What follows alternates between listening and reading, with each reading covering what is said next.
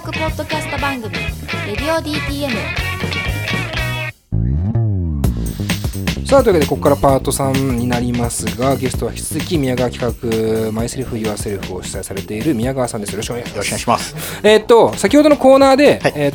選曲してもらった3曲ですね、はい、ザ・ブルーハーブで Unforgiven、はい、そして Age Factory で Close Eye、はい、ペリドッツで 100%、はい、この3曲を聴いてもらいましたということですが、まあ一個一個理由いきましょうか。まずブルーハーブからですかね。そうですね、もうブルーハーブも、結構知ったのは割と最近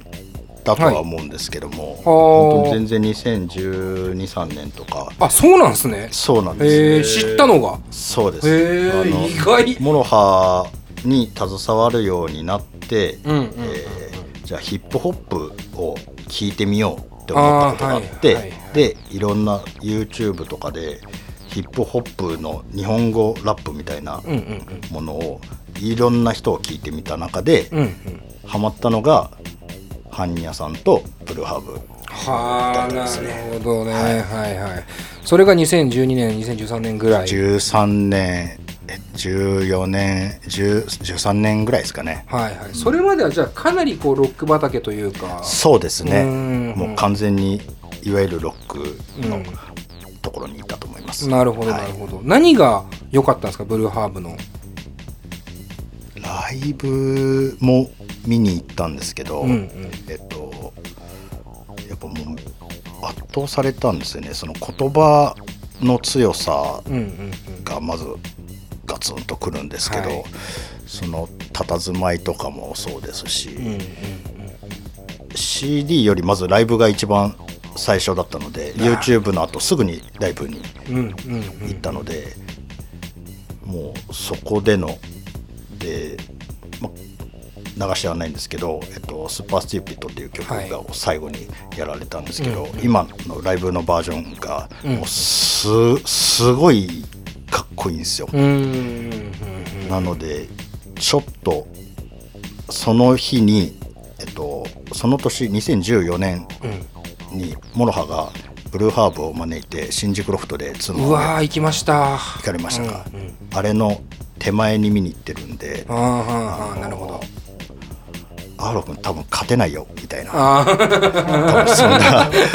多分そういうそういうメールをしましたね。そうなんですね。でもまあその中でこの Unforgiven って曲を選んだのは、これはトータルっていうアルバムに収録されてるんですけど、一番よく聴いていて、でその中でもよく聴いている曲なんですけど、リリックのところ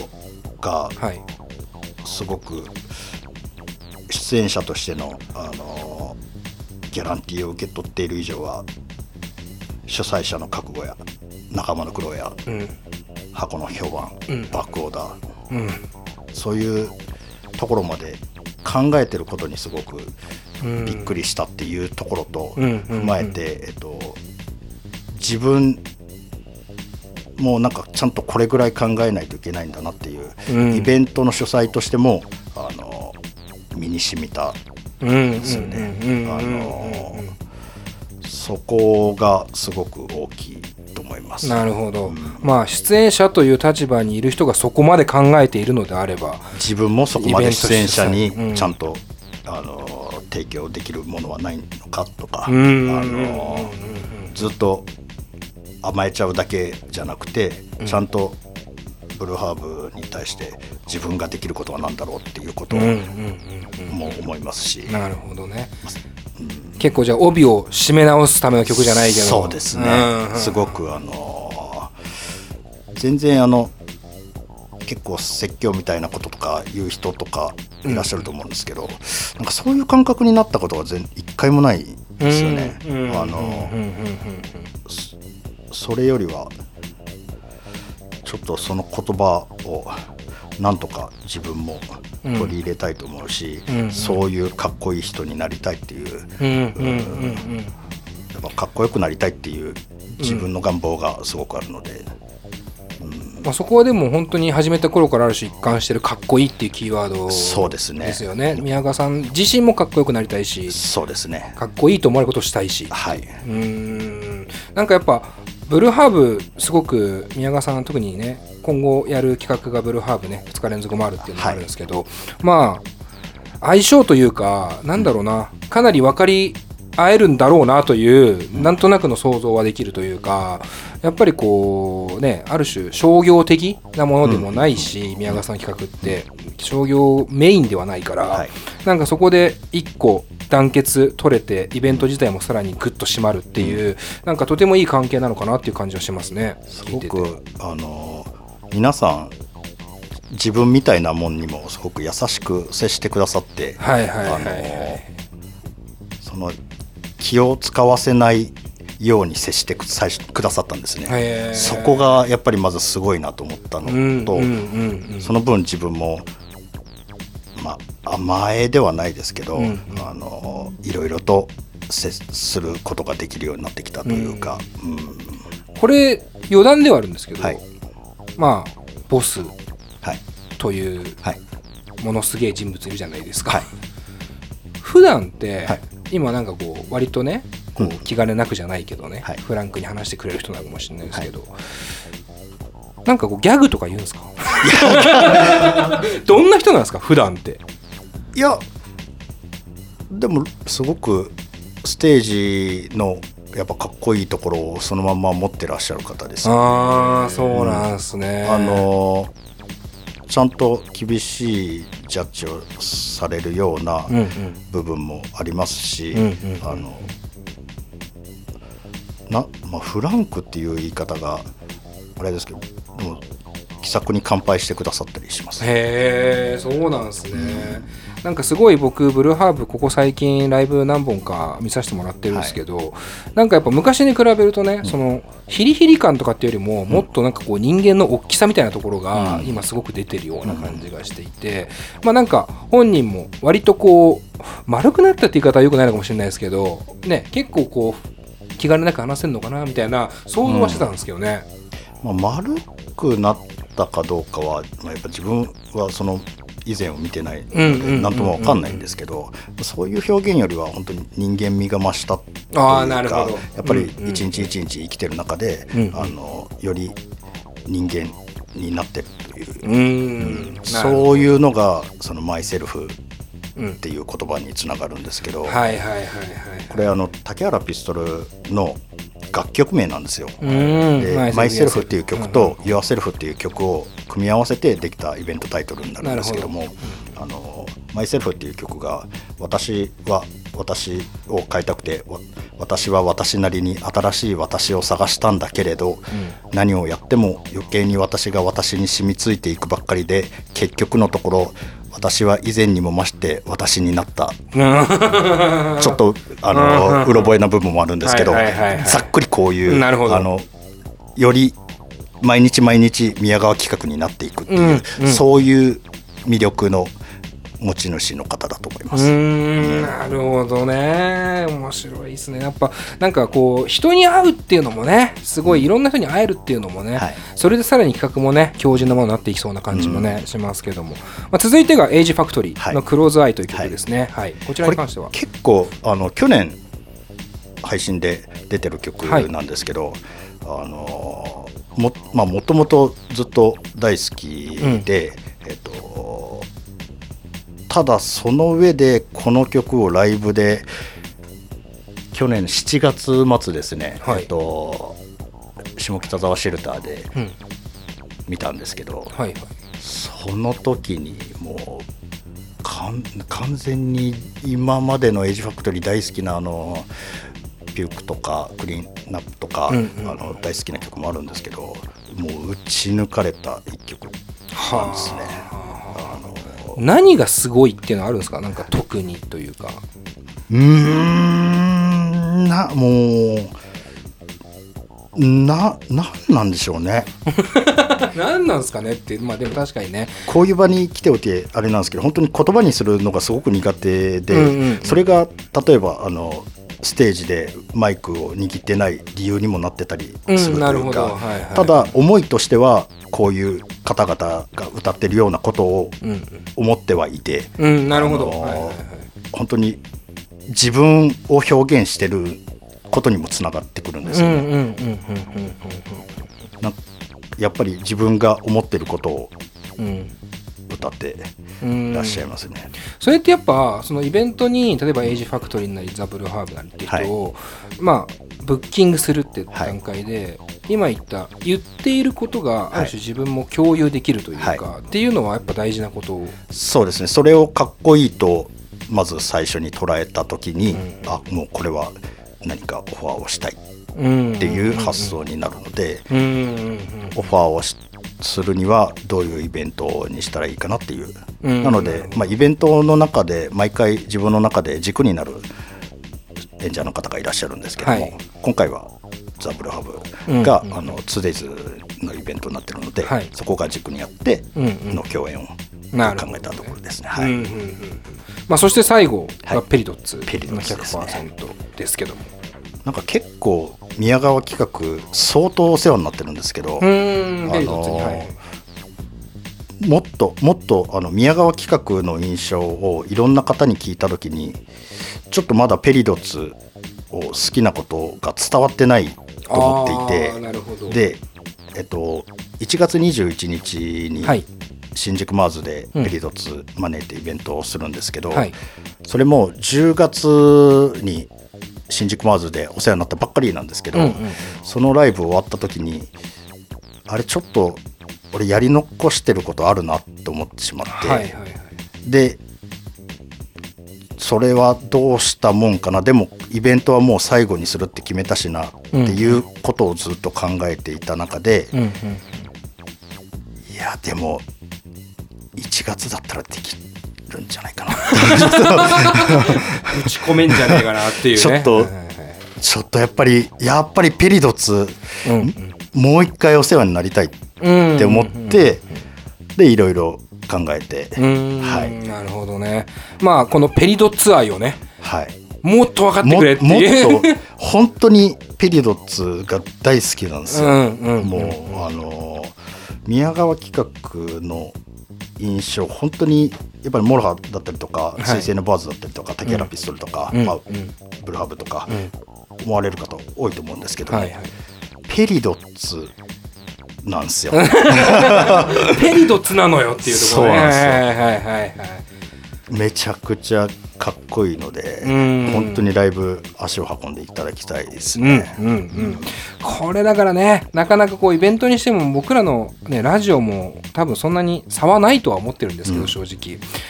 こう自分の伝えたいことっていうのはやっぱ伝えたいですからね。そうですねこう伝えるまで粘りたいというかね。結構ボーカルの方とかはそんなに多分喋るの得意ではない方なんですけど、ギターの方がとても達者なので、2人でぜひレディオ DT にぜひご紹介いただきたいですね。すごい楽しいトークが聞けております。本当ですか、はい、ペリドッツ僕らもちょっとね、21日ちょうどライブがね、はい、宮川さん企画がありますんでね、はい、よかったら皆さんも来てほしいなと思います。で改めて今ちょっといろいろお話に出ていた企画のことも改めて、インフォメーションしてますと、はい、1月21日火曜日が新宿マーズで、はい、樋口愛さん、そしてペリドッツ、はい、そしてグッバイエイプリルというね、はい、3組でスリーマンがあって、はい、でその後は2月、はいね、29日が、はい下北沢シェルターで、ザ・ブルーハーブと下山、はいね、ツーマン、はい、そして、3月1日が、シンデレラフィーバーで、はい、ザ・ブルーハーブとエンビーとエイジファクトリー、そうですということなんでね、この日で終わります。その辺も含めての選曲でございました、はい、ありがとうございます。はい、でここからなんですが、ちょっと、音楽の話をもうちょっと続けていきたいなと思っていて、はい、こう宮川さん自身のというか、はい音楽のこうなんとなくの遍歴とか、はいイベント自体で伝えたいことっていうのは、結構分かってきたなと思うんですけど、はいちょっとこう日本の音楽自体についても話していきたいなと思っていて、で結構宮川さんの企画が僕らにとってもすごく希望の光ではあったというか、すごくいい企画だったし、僕らのアニバーサリーもそうだけど、やっぱその人にしかできない組み合わせみたいなのがあって、これがある種終わってしまうっていうことも少し寂しいなとも思っているんですけども、はいはい、まずなぜ終わってしまう？端的にいくと、うん、その11年間アルバイトをしていた生活から、はい、音楽の仕事を始めることになりまして、うん、なるほど。で8月から就職をしまして、うんうん、でそこでイベントをやるようになりました。なるほど、うんうん、なので、やれるといえば続けられるんですけど、うん、自分の中でそのやることに対しては何も変わらないので、うんうんうん、今後はそちらの方でイベントを企画制作をしていくっていう、うんうん、なるほど、まあ、名義が違うだけで、うんうんうん、やってる内容とか気持ちだったりとか、うん、そういうところは同じように、うん、今後も続けていくので、うん、なるほど。あれこれ宮川企画っぽくないって思ったら多分そうなのでなるほどね、まあ、続けていくは続けていくけど、ちょっとまあ屋号なり自分のあれが変わるという、立場が変わるっていう感じ。水星のボアーズのライブ制作とかも引き続き行ってはいるので、うんうんうん、そういうところでも変化はありませんし、うんうんうん、逆にそのけじめというか、はい、終わるぞみたいな一つの段落をつけようともあんま持ってないんですか？イベントとしてということですか？そうですね、うん、イベントっていう形で確かに固執してることが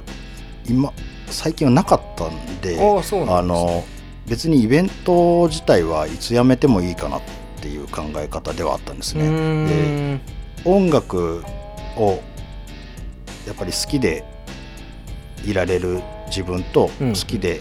なんかいてくださる環境を整えられれば、それこそ CD 屋さんで働いてもいいかなとも全然思ってますし、ライブだけが全てではないので、ただやっぱりライブで育ってきた人間として抜け出せないものはやっぱりあるなっていうところで、ずっと続けてるんですけども、まあ仕事にすると決めた時に、逆にちゃんとイベントとしてそういう人間として頑張っていこうっていう気持ちが新たになったっていうのもあります、うん、そうかそうか、はい、まあ、確かにその宮川企画マイセルフ・ユアセルフっていうものは完全に個人のイベントであって、そうですね、まあ、それが仕事になっていく、はい、だからどちらかというと終わるけじめというよりかは始めるけじめの方がそうですね、本当にそうだと思います。うん、なるほど。でまあそれでいて、まあ、仕事の内容はそこまで大きく変わるわけではなくて、やってることはもうイベントを企画してるっていうことです、うんうんうん、はい、なっていくと思うんですけど、はい、その先という意味では、はい、宮川さんっていうのはこう何をこう目指して、うん、ある種イベントっていうのをやっていってるわけですか？ただ基本的には何も変わっていないので、うんうんうん、かっこいい音楽をされてる方と一緒にかっこいい場所を作って、うん、それがお客さん一人でも多くのお客さんに届いていけたらいいなと思いますし、うんうんうん、そこが、ま、会場が広くなるのももちろん一つの喜びでもありますし、うんうんうん、いろんな喜びがあるので、うんうんうん、そういうところをたくさん達成していきたいなっていう目標は、だ会場もでっかい会場でももちろんやりたいし、うん、今まで通りのところでもやりたいし、うんうんうんうん、なんかこうある種イベント、まあ、僕らラジオも、まあ、多分そんなに大きな違いはないと思っていて、はい、こうやって毎週のようにゲストに来てもらって、そうですね、はい、で音楽の話をして、まあ、これも僕ら個人で勝手にやってることで、はい、で、まあ、すごく理想を言えば例えば自分たちがこう紹介した音楽っていうものが、まあ、より多くの人に広がっていって、はい、まあ、それがある種僕らのブランドにもなっていくみたいなのが、うん、多分理想的な流れだなと思っていて、はい、でそれによってある種音楽を聴く人たちの環境というか、うん、を変えたいというか、うん、進歩させたいみたいなところも正直あるんですよ、はい、だからそういうなんだろう世の中の音楽シーンとか、うん、音楽リスナーに対しての働きかけみたいなっていうのは考えたりもしてるんですか？うんうんうん、あ、自分ですか、はい、そうですね、やっぱり会社のイベント、はい、企業のイベントって人が見えないというか、うんうんうん、ちょっと無機質なイベントを持っていて、うんうん、やはりライブハウスによく行かれてるような方とかは実はそういうメジャーの音楽に対してとか抵抗がある方、偏見がある方結構いらっしゃる印象を持っていて、そういう偏見をなくしたいっていうところもあったりはします。自分の根底はやっぱりライブハウスにあると思っていて、うんうんうん、そういう人間がこういう企業だったりとかそんな無機質な中でしっかり動いていることが伝わればいいなと思いますし、うんうんうん、そういう自分のソウルフルな部分が、うん、無機質なところからにじみ出てくると、うん、また他の企業だったりいろんなイベントにも影響が少しずつあるのかなとは思っているので、もっとそういうなんていうんですかね、ソウルフルなライブハウスの現場のフックアップみたいなことにはつながってくるのかもしれないですね、うんうん、なるほどね、うん、なんか僕すごい今なるほどなって思ったのは、うん、要はすごくその場所とか、はい、そのイベントっていう、イベントも場所というべきか、はい、催しというべきか、うん、ただそこに場所が生まれるという意味では、はい、場所だと思うんですよね、はい、見に行くっていう、はい、そこから発せられることがさらにその別の場所に波及していくっていう、うん、なんかこう僕らはというか結構言いがちなのは、はい、こう音楽を聴く人のなんか、はい、耳がとかっていうよりかは、うん、もっといろんな人に知ってほしいとか、はい、僕が好きなバンドをもっとたくさんの人に聴いてほしいとかっていうところが結構でかいと僕は勝手に思ってたんですけど、はいはい、宮川さんはあくまでその場所っていうか、うん、イベント、こういう無機質に思われてる場所でも人間味のあるイベントをやってる人間がいるんだぞっていうことが別のイベントに波及していって、うん、そのイベントもそうなっていくと見えてくるといいなっていうことですよね、はい、そういうイベントがちゃんとライブハウスカルチャーを踏まえた内容をやっていると、うんうん、すごくお互いが歩み寄れる瞬間が生まれるのかなとは思うので、うん、ライブハウスっていうね、うん、場所っすよね。なんかそんなに偏見持つことはやっぱり何もないと思ってるので、うんうん、現状やっぱり人対人で全て接してるので、うんうんうん、仕事に対しても結局は人なので、うん、やっぱりマンパワーが強いですね、うん、はいはい、うん、なるほどね。本当なんかね、聞いてるとやっぱすごくシンパシーを覚えるというか、は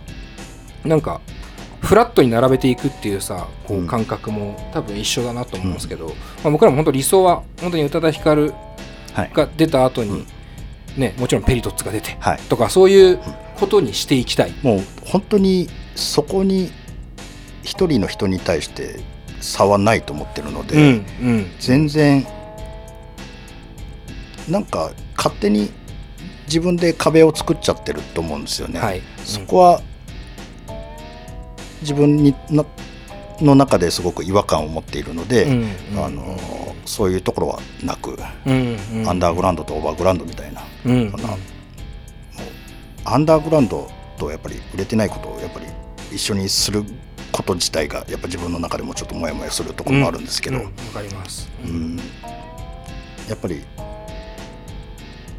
そうですね。でやっぱりこういう人間がこういうことをしてるっていうのを気づいてもらいたいっていうところもありますし、宮川企画としてももちろんありますし、なんかこうちゃんとそのね、自分自身も知ってもらいたいっていう、うん、ある種欲張りと言ってもいいかもしれないと思うんですけど、なんかそれもちゃんと持ってるのが俺すごいリアルだなと思うんですよね、うん、じゃないと宮川企画って名前つけないだろうなとも思うし、そうですね、やっぱり自分の名前で活動するっていうことが大事だなとは思ってますし、うん、やっぱりいろんなイベントをされる方の主催の方の顔が浮かぶイベントとかはすごくやっぱ大好きですし、ベイキャンプとかやっぱり青木さんの顔が浮かんですごいいいイベントだなと思いますし、うん、なるほど、うんうん、大小ではなくねっていうところですよね、規模のね、うん、ただここで僕がねこう最後になるんですけど、一個懸念として思っているのは、はい、こうライブハウスっていうね、ある種のカルチャーが生まれる場所がやっぱり少し元気がないというか、うん、ライブハウスっていうものに対する壁っていうのは、うん、結構まだあんのかなと思ってて、その音楽そのものの壁っていうのは、うん、もしかしたら今後ね、それこそ Spotify とかが出てきて、はい、どんどんフラットに聴けるようになっていって、はい、気づく人も多いと思うんですけど、はい、しかしながら僕はライブハウスという場所はなかなかこれ一般的にまだ入りづらいのかなとかもちょっと思ってるんですけど、やっぱそういう感覚はずっと持ち合わせてます、うん、音楽を聴くっていう方は生きてる人口のもう半数以上というか、もうそれどころじゃないぐらいの方がやっぱり、はい、聴力を持って音に触れてるので、うん、自然に聴くと思うんですけども、うん、やっぱり一歩踏み込んで見に行くとか、うん、そういうことをされる方はもうそこから極端に人口が減るので、うんうんうん、変な話やっぱり東京ドームで5万人6万人のライブをして、うん、それがどれほどのことなのかっていうことに関しては、なんかそれくらいのことなのかって思ってる自分もいるんです。人数のことでいくと、やっぱり生きてる人数のことを一つの感覚として持つので、はい、そう考えるようになってきてから、規模感のことであったりとか、うん、演者の方であったりとか、なんか自分の中でビビってた部分が取っ払われたっていうのは一個あります。だからもうどこでやっても自分らしさが出せる企画ができるようになってきたっていうのはあります。逆に言うとこう、じゃあその足がちょっと運べないというか、うん、運ばない人に向けて、はい、そのライブハウスというその現場の魅力っていうのは、はい、宮川さんが見るとどこにあるんですか？それでも行ってほしいというか、うん、行きたいって思える理由っていうのはどこにあるのかなっていう気もしてるんですよね。感情ですかね、うんうんうん、音も言葉もそうなんですけど、例えばもうその言葉がなくてもかっこいいバンドさんたくさんいらっしゃるじゃないですか、うんうんうん、自分ももともと言葉というよりは音専攻でいろいろ音楽を聴く直感的なタイプの人間なので、それまた意外ですね。言葉が初めに来そうなイメージ、うん、すごく本当は音でもうバーッと高揚するようなタイプなので、逆に言葉にすごく繊細になって引っかかってたっていうのはあるかもしれないですけどね。ライブハウスっていうような環境はすごく人が近いので、うんうんうん、その人が好きなんだとは思うんですけども、はい、そういう交流触れ合いだったりとか、音楽を通じていろいろ学べること、うんうん、一緒に生きる力もらえたりとか、うんうんうんうん、そういうところが自分は人生変えられた人間なので、やっぱでもそこも人なんですね。そうですね、うん、すごい極端な話寂しがり屋なんだと思います、うんうんうん、なので本当にいろんな人のいる場所にいたいっていうのはあると思いますし、うんうん、その中の一人でありたいっていう、うんうんうん、だから全然遊びに行くだけでも本当はいいんですけど、うんうん、やっぱり自分が見たいって思った方、うん、好きな方々をやっぱり 見ていただきたいし、うんうんうん、認めてもらいたいっていうのがそういう気持ちもあるので、うんうんうんうん、自分がやるのは全然おこがましいんだけど、やっぱりこの人かっこいいからちょっとかっこいいって言わせてくださいっていう、うんうん、なるほど、それが告知ですね、うん、なんで、うんうん、同じ内容かもしれないですけど、やっぱりずっと告知をしてる時の、うん、やっぱりボタンを押す時は、うん、やっぱり気持ち込めてをしてるんで、そういうところとかをなんとなく他の人もきっとそういう方がたくさんいらっしゃると思うんで、うんうんうんうん、今後同じ内容の告知が上がってきた時とかもそういうところを見ると、うん、また一つ楽しみ方が変わってくるんじゃないかなと思う。なるほどなるほど。なんか僕はすごい今話を聞いてて、多分宮川さんの中ではライブハウスっていうその場所で、はい、ある種自分がなんか出せたのかなっていうイメージがあって、まあ、それによって話もできた、でもまあ同じものが好きな人が集まってとかっていうところの、ある種その閉鎖的って思われてしまうようなコミュニティ感というか、っていうのもライブハウスってやっぱどうしてもね付随はするんだけども、あれっすよね、なんか意外とこう感情をちゃんとさらけ出してというか、そんなにこう鎧着ないで裸一貫でいくと割とみんなとすぐ話したりする、そうですね、なんか自分をちゃんと出せばっていうか、っていう場所ではありますよね。そうですね、やっぱりもう受け入れないと思って来られる方もそんなにないと思うので、やっぱりお金を払って見に来る以上楽しいもんの見たいし、演者の方ももちろんそれを望んでるので、心開いてみるだけで、本当にその心を開いてみるだけで多分聞こえ方もまた変わってきたりもするっていうのもあると思うんですけども、やっぱりそこにすごいかっこいい音が鳴ってるだったりとか、あれこのベースの低音がすごいお腹にズンズンきて、ちょっとこれは CD とかで味わえない、普通の日常生活で味わえない感覚が今起きているっていう、そういう感覚を持てるのがライブハウスだと思うんで、ライブハウスでやっぱり出会えることはやっぱりあると思いますね。なんか僕は本当だからそこのなんだろうな、心を開いて音楽を見るっていうところで一気にこう開けていく何かの感情だったりとかがあると思うんですけど、なんかその心を開かせる準備の助けをしているというか、そうですね、なんかこの組み合わせだったら、この場所だったら、この時間だったらっていうところでどう心開いて見に来たくない、みたいな助けをしているような人にも見えてきて、すごく今後の未来も含めてね、どんどんそういうことに理解を示す、ね、人が増えてくれたらすごくいいなという感じはね、しますね。まあ番組も終盤なんですが、ここでまあ改めてねお知らせのゾーンになるんですが、まあとっても大事な宮川企画を締めくくる3本のライブがね、ありますんで、そちらのじゃあ告知を。めちゃくちゃ関係ないんですけど、ちょっと広末涼子に聞こえました。広末涼子に何がとっても大好きのとっても大事なねとっても大事なね僕ファンクラブにも入ってるけど。ああ、そうなんですか。さすが世代一緒だから。世代一緒だからすみません。やっぱ広末涼子に惚れてキムタクになりたかった世代ですよね。そうですね。大丈夫ですよね。初めて買った CD やっぱりスマップ。ああ最高っすね。スマップとか呼びたいですよね。いや本当に全然考えたりしますよ。でも本当に今って全然話変わってるけど結構狙いたいですよね。そうですね。新しい地図、それぞれ、ね、香取慎吾ソロでもちろん出してるし、そうですね、でキムタクもねソロでついこの間ですよね。まあだから事務所の壁っていうのは厚いのかもしれないですけど、そういうミックスっていうのも視野には入ってる、もちろんです。全然何ら区別がないので自分の中で、もっと当然生きて現存していらっしゃる方はもう全員そうですね。かっこよければね、もうかっこよければスマップに関しては本当に初めて買った CD がスマップなので、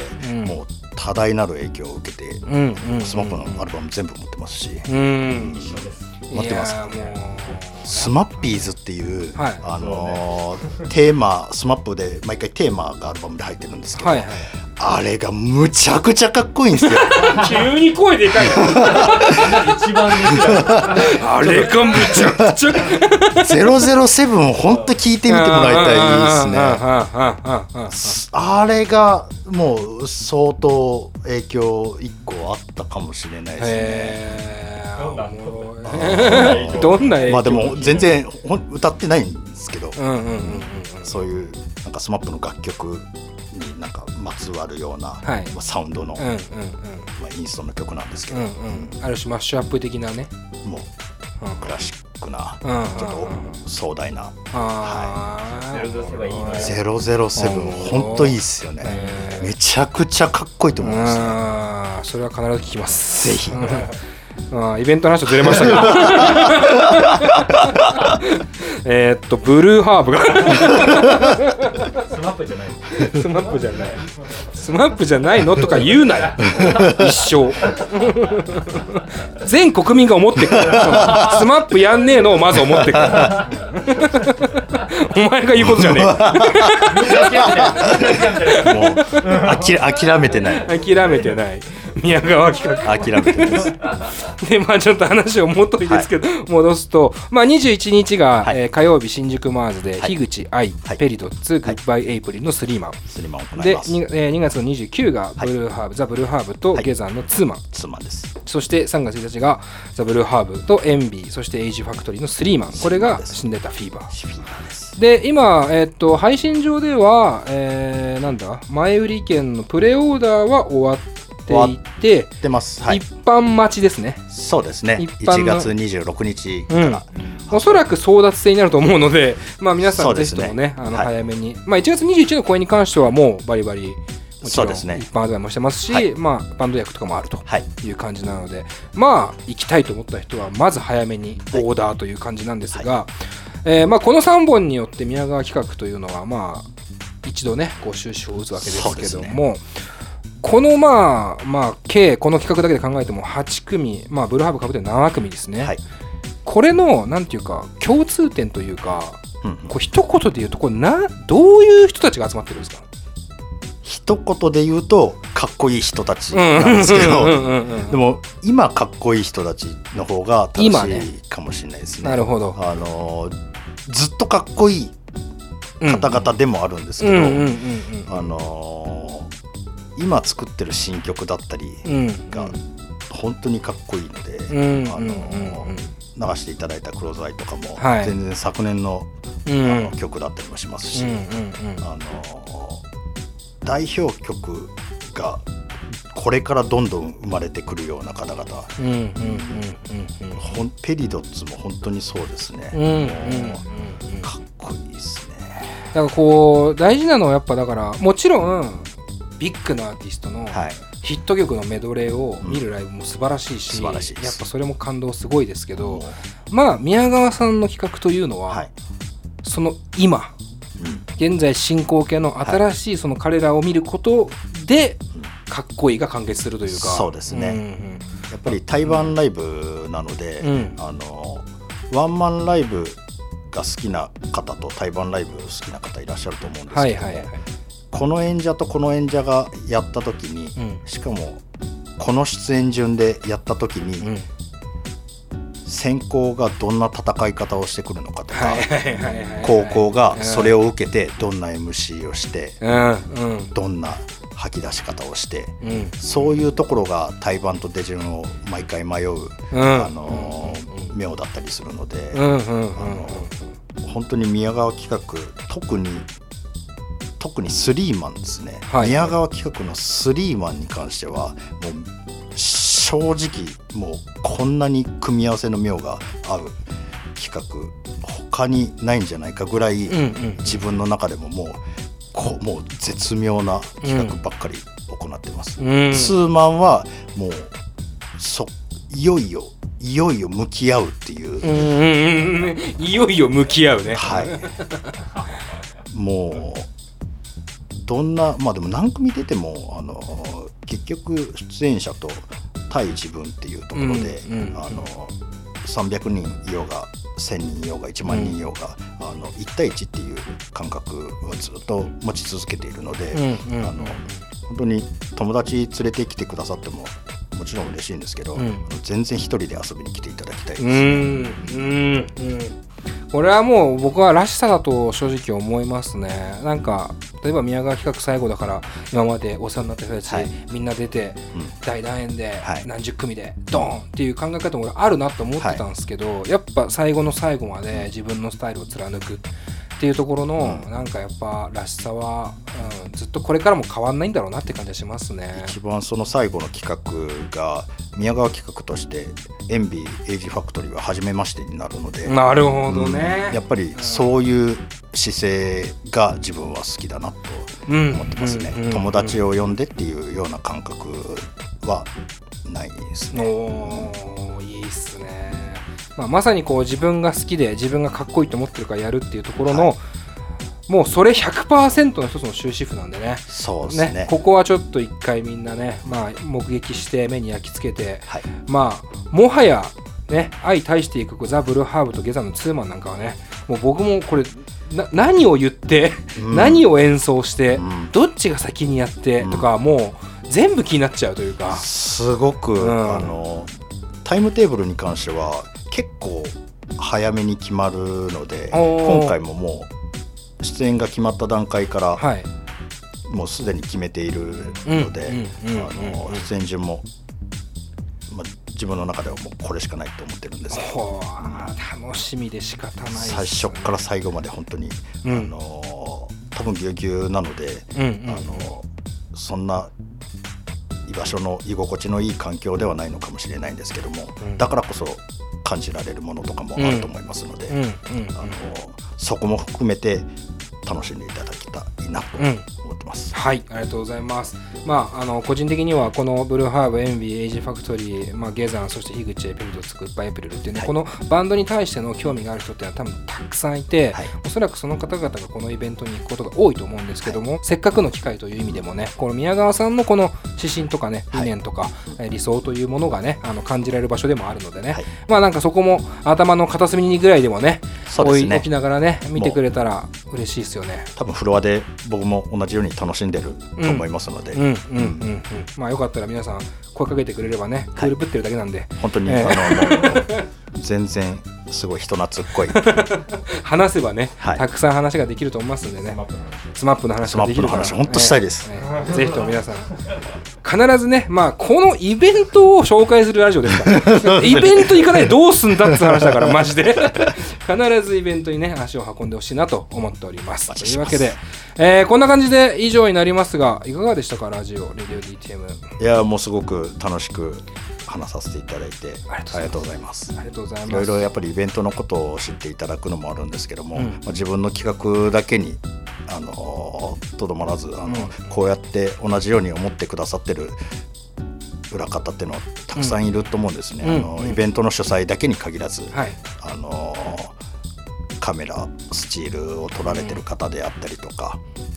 照明さんだったりとか、うん、すごいいろんな気持ちを持ってその一日を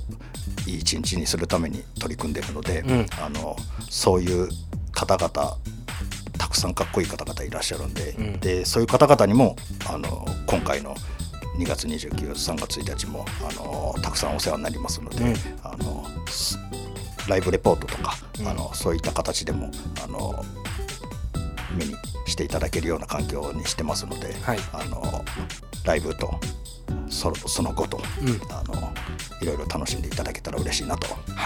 思ってます、はい、はい、ありがとうございます。そしてその後のね、宮川さんに関してもね、はい、楽しみにしておりますので、はい、今後もどうぞお付き合いください。よろしくお願いします。はい、お願いします。というわけで今回のゲストは、イベントオーガナイズされている宮川さんお呼びしました。どうもありがとうございます。あ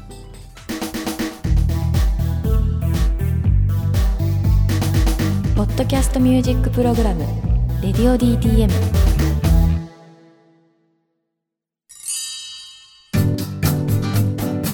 現在レディオ DTM では番組で流す CM スポットの枠を販売しております。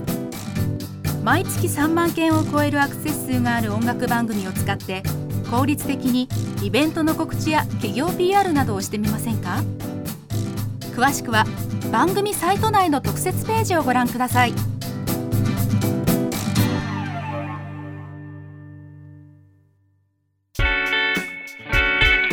ッドキャストミュージックプログラムレディオ DTM。 はい、というわけで宮川さんね、本当にありがとうございます、宮川企画 Myself Yourself 主催ということで、残す3回ね、必ず行ってほしいなと思うんですが、こう裏方の方ですよね、いわゆるこの場で言うと金子さんなんかが一番近いなとは思うんですけども、なんかこうすごくいいなって思ったのは、なんだろうね、かっこよく自分もありたいっていうところが、なんていうか忘れちゃいかんよなって思いません思うでしょ、うんうん、だからそのやっぱ金子さんは思わないといけないと思うわけ。発想力とかは違うからね。そうだから金子さんの場合は多分面白いの方が多分近いと思ってて、面白い番組を作ってる人間は面白くなきゃいけないよねみたいなプライドがあるなと思うんですよ。でそれは僕にもあるし、別に表に僕は出てるけど、じゃあイベントは裏方だし別に出るわけじゃないからっていう意味ではね、やっぱあ佐藤直さんっていう人が絡んでるとかっこいいもんできるんだっていうね、風に思われたいし、それはもうレディオ DTM っていう団体もまさにそうで、宮川さんはそこをまさに体現してるし、あとはやっぱそのただステージ上に上がってみんなにこう音楽を披露するのはまたかっこいい出演者アーティストがいるわけじゃないですか。だからそのかっこいいをこう支えるかっこいい人もいるんだぜみたいなところがなんか俺伝わったらいいなとすごく思いましたね。裏方だってかっこいいんだよっていうところがね、僕はすごく大事かなと思いました。 NHK のプロフェッショナル、うん、そうだよね、うん、そうそうそう、だからあそこにねスポット当てるとこんないろんな感情がごめいてるんだみたいなところだよねって思うんだけど、山橋君どうでしたか？いやすごいあれですね、まっすぐでかっこいい人でしたね。うんうんうん、まっすぐだね、確かにね。すごくなんかこう打算的な話がなかったっすよね、あんまりね、やっぱり、うん、なんかこれがこうなったらこうなってでこういう風に盛り上がるからこういうイベントにしてるんですとかじゃなかったもんね。かっけえやつ呼んだらかっけえ日になるからっていう、なんかそこのなんか純粋さみたいなところをこの十何年間ある種キープし続けてというかっていうところの凄さもやっぱすごいし、まあとてもいい意味というかあるところで鈍感じゃないとできないんだなとも思いましたね。やっぱりこう全てに敏感だとイベントとかまあラジオもそうなんだけどやっぱできないこと多いなと思って、そこに対してはやっぱすごく強いね精神を持ってるなと思うので、今後ともぜひともねお付き合い続けていきたいなと思いましたので、皆さんもとにかく宮川企画という名前は3月で終わってしまうので、必ずね足を運んでください。1月21日そして2月29日そして3月1日、どこでもいいですからぜひとも皆さんチケットを買って行ってみてください。よろしくお願いします。というわけでいつものコーナー行きましょう。佐藤直のこれも合わせて聞いておけこれはっていうことでね、このいきますよ、上げていきますよ、うん、変えずにペコパもやるし先週の回のペコパのくだりありましたよね。岩橋くんがこうバーって考えて何もねえのはそのいつも通りだみたいな、その時にすっげえ失敗したなって思いました。以上やるな。いや我慢できっかな、中毒だからね、もはやねペコパ中毒。ラキリ。うん。それはなんとなく予想できる。あとは次待ちみたいなとこあるから。次の流行り物待ちみたいな。本当に浅はかなラジオですね。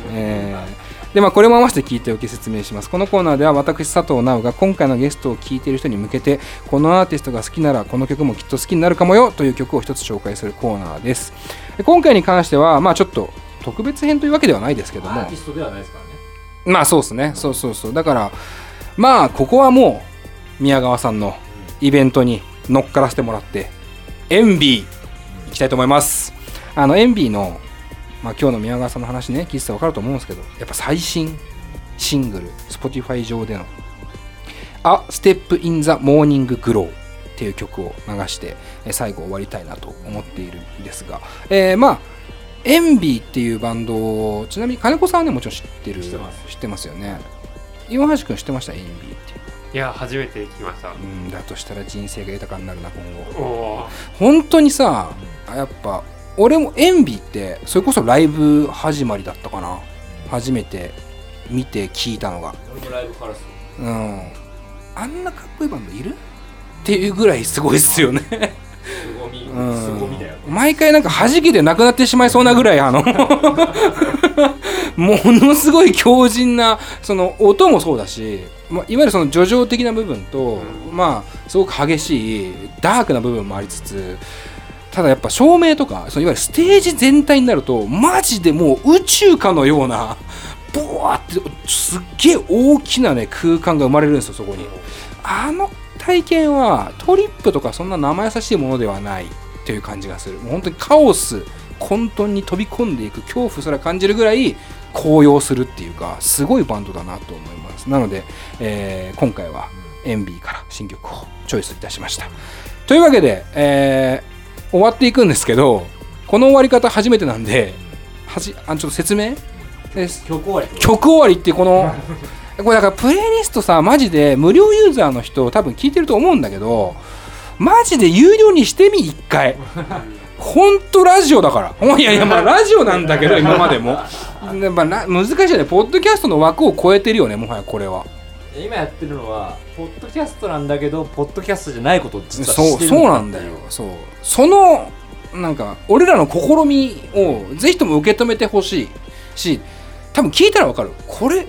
全部いけんじゃんっていう。本当にラジオがこのスタイル定着するレベルで、めっちゃ素晴らしい機能なので、まあ最初はさ、プレミアム無料会員何ヶ月か多分あるから、ぜひとも聞いて、プレイリストの流れで聞くとめっちゃ楽しいはずなんで。で、今回ちょっと実験的にこの曲でお別れするっていうパターンでやらせてもらいます。というわけで以上でよろしいですか。また来週お会いしましょう。佐藤直でした。お別れにはエンビーのステップインザモーニンググローをお聴きください。っていうことですか？よかった。